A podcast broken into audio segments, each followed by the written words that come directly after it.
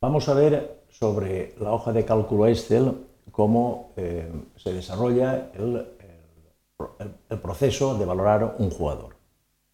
En este caso, el objetivo es valorar al jugador mata y para ello hemos elegido una serie de comparables, Robén, Di María y Silva, comparables que han sido elegidos junto con las variables que vamos a utilizar con el grupo de expertos que nos ha ayudado a este trabajo y se han definido una serie de, variables que se han reunido en dos tipos de macrovariables, las características deportivas y las características personales. Dentro de las características deportivas están los goles, los disparos a puerta, las asistencias, las tarjetas amarillas y el número de partidos jugados sobre el de partidos totales. Y por otro lado tenemos dentro de las características personales la edad, la disponibilidad y la integración en el equipo o la disciplina. Bien, ya diseñado el esquema de trabajo, lo primero que tendremos que hacer será ponderar las macrovariables. Y después de esto ponderaremos las variables secundarias dentro de cada una de las macrovariables. De forma que al final de ese proceso tendremos la importancia de las variables sobre las que vamos a comparar los jugadores. Bien, entonces el primer paso es ponderar la primera jerarquía, o sea, las macrovariables.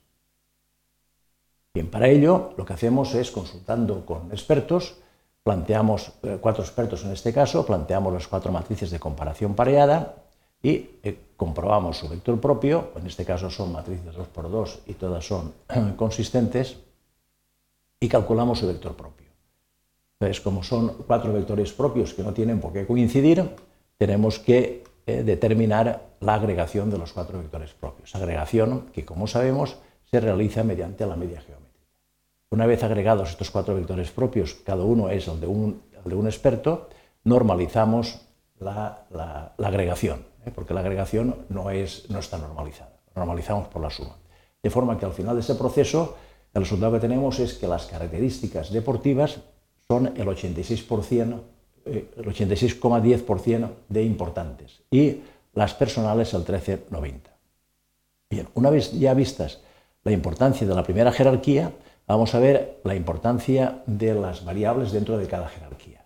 Y para ello pasamos a las variables deportivas. variables deportivas, que son estas, goles, disparos, asistencias, tarjetas y partidos jugados, sobre partidos posibles, y para ello, pues también utilizamos a los expertos, y eh, aquí tenemos las cuatro matrices de comparación pareada realizadas con los expertos, hemos verificado su consistencia y calculamos su vector propio.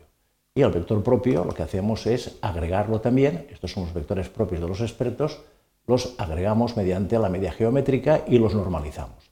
De forma que al final de esta normalización, los goles es el 37,11%, los disparos el 12,73%, etc. Pero como eh, las variables, las características deportivas o variables deportivas son el 86,10, el producto de este 86,10 por el resultado normalizado ya nos da la ponderación definitiva de cada una de las variables eh, secundarias dentro de las variables deportivas. De forma que los, los goles es el 31,95, los disparos al 10,96, las asistencias al 20,80, las tarjetas al 7,42 y los partidos jugados el 14,96. Ya una vez ponderadas las variables dentro de las características deportivas, vamos a ponderar las características personales. El proceso es el mismo. Tenemos aquí las matrices de comparación pareada de los expertos. Este es el resultado de sus vectores propios. Agregamos y normalizamos. Como estas características personales son el 13,90%, el 13,90% de eh, la importancia de aquellas personales, el producto de ese 13,90% por el vector normalizado nos da ya la ponderación definitiva de estas variables. La edad es el 3,40, la disponibilidad el 5,24 y la disciplina el 5,26. Este es un resumen de lo que hemos hecho hasta ahora. Hemos ponderado las, variables primarias, las características deportivas en el 86,10 y las personales el 13,90 y dentro de las, eh, eh, las características deportivas esta era la ponderación de las secundarias y dentro de las personales esta era la ponderación de las secundarias. El producto de ambas columnas nos da ya la ponderación final de las variables. como vemos, los goles es el 31, los disparos el 10, etc.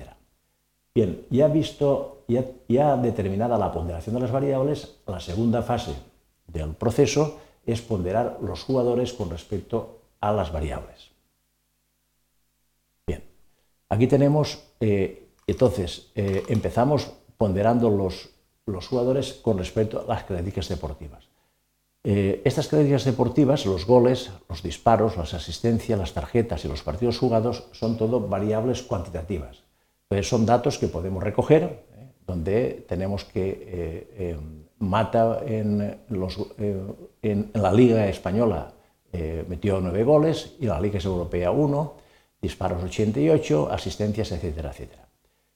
Eh, empezamos por eh, señalar que hicimos una distinción entre los goles, mm, todo esto aconsejados por los expertos, entre los goles conseguidos en la Liga Española y en las ligas europeas, porque consideraban que no, tenían el mismo valor.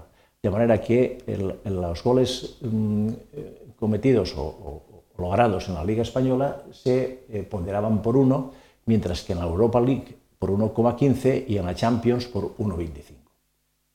Eh, tanto los, los, goles como las asistencias. El resultado de esa ponderación, perdón, solo los goles, las asistencias no se ponderaron de esa manera.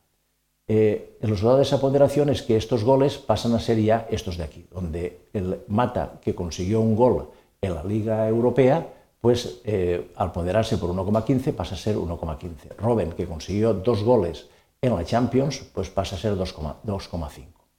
Bien, una vez tenemos ya eh, digamos, mm, puestos o ponderados los goles en función de eh, la liga en que se ha, en que se ha conseguido, pues eh, pasamos ya a, em, a, determinar los goles por partido. Goles por partido, el resultado de esto, este 0,28,13 es el resultado de dividir 9, los goles de la liga, por los partidos que jugó en la liga, que eran 32. Y así eh, en todos los casos, tanto los goles como las asistencias.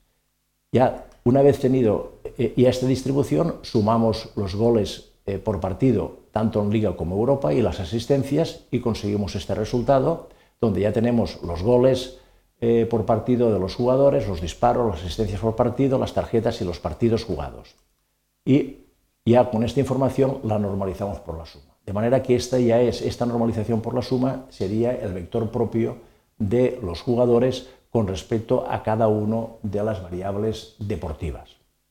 Bien, una vez ya conseguido el vector propio eh, eh, de los jugadores con respecto a las variables deportivas, que como hemos visto, al ser todas cuantitativas, consisten en normalizarlas por la suma, pasamos a determinar eh, lo mismo, pero en las variables características personales o variables personales. En este caso teníamos la edad, y la disponibilidad como variables cuantitativas. Y después había otra variable que era la disciplina, que es una variable cualitativa. Bien, en el caso de las cuantitativas, la edad es una variable eh, inversa, la normalizamos eh, restándola de 33 y eh, ya una vez tenemos cuantificadas las dos variables, las normalizamos, las normalizamos por la suma y este sería el vector propio de la edad directa y de la disponibilidad. En el caso de la disciplina, pues ya necesitamos, para conseguir el vector propio, las matrices de comparación pareada que obtenemos a través de los expertos. Esas matrices, eh, estos son los vectores propios de los expertos, las agregamos, como siempre, y las normalizamos.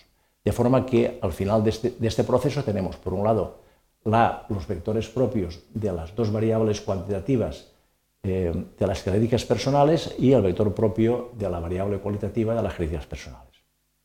O sea que ya en este momento nos encontramos que tenemos toda la eh, información necesaria. Pero antes de pasar a la, valoración en sí, eh, los expertos plantearon el que los valores de traspaso de los jugadores eh, en algún caso no le parecían correctos.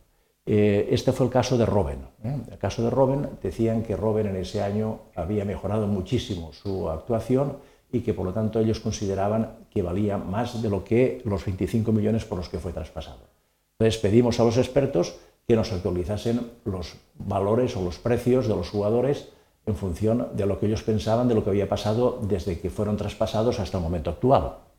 Este fue el resultado en el que, eh, como se ve, eh, mantuvieron los valores de traspaso de Di María y de Silva y, sin embargo, en el de Robben sí que hubieron diferencias y al final lo, que, lo que hicimos fue coger el promedio, con lo cual el valor de traspaso de Robben pasa a ser del 31,5.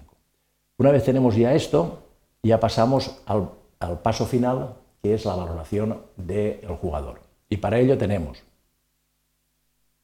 tenemos lo vamos a hacer de dos maneras para que eh, se vea que el resultado es el mismo. Por un lado tenemos eh, la ponderación de los jugadores con respecto a todas las variables. Estas serían las variables eh, deportivas y estas son las variables personales. Y por otro lado, tenemos la ponderación de las variables. Ponderación de las variables.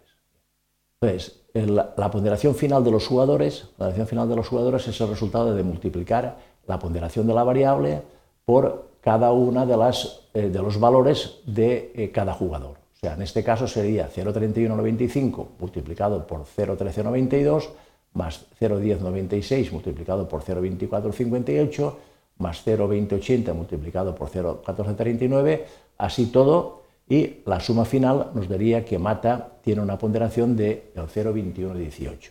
Y lo mismo con Robén, con Di María y con Silva. Bien, una vez tenemos ya la ponderación de los jugadores, hay tres jugadores, Robén, Di María y Silva, que conocemos el valor del traspaso. Entonces hallamos el ratio, que es el sumatorio del traspaso partido por sumatorio de la ponderación de los jugadores eh, comparables. Este ratio es 0,13,54 y ahora multiplicamos ese ratio 0,13,54 por la ponderación de mata y nos da que el, valor del traspaso de mata sería de 24,04 eh, eh, millones de euros.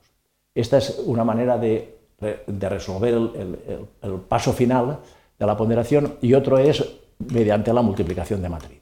Eh, este sería la ponderación de los jugadores con respecto a las variables, esta es la ponderación de las variables, el producto de ambas matrices nos da la ponderación de los jugadores y después el proceso es lo mismo. Tenemos esta la ponderación de los jugadores, aquí el traspaso, obtendríamos el ratio, el ratio que es el, sumatorio de los traspasos partido por sumatorio de la ponderación de los comparables, y este ratio multiplicado por la ponderación de mata nos daría valor de mata que es de 24,04. Eh, sí que queremos em, significar que esta valoración se realizó en julio del 2010. Eh, Mata fue traspasado al Chelsea en agosto del 2011, o sea, un año después, por 28 millones de euros.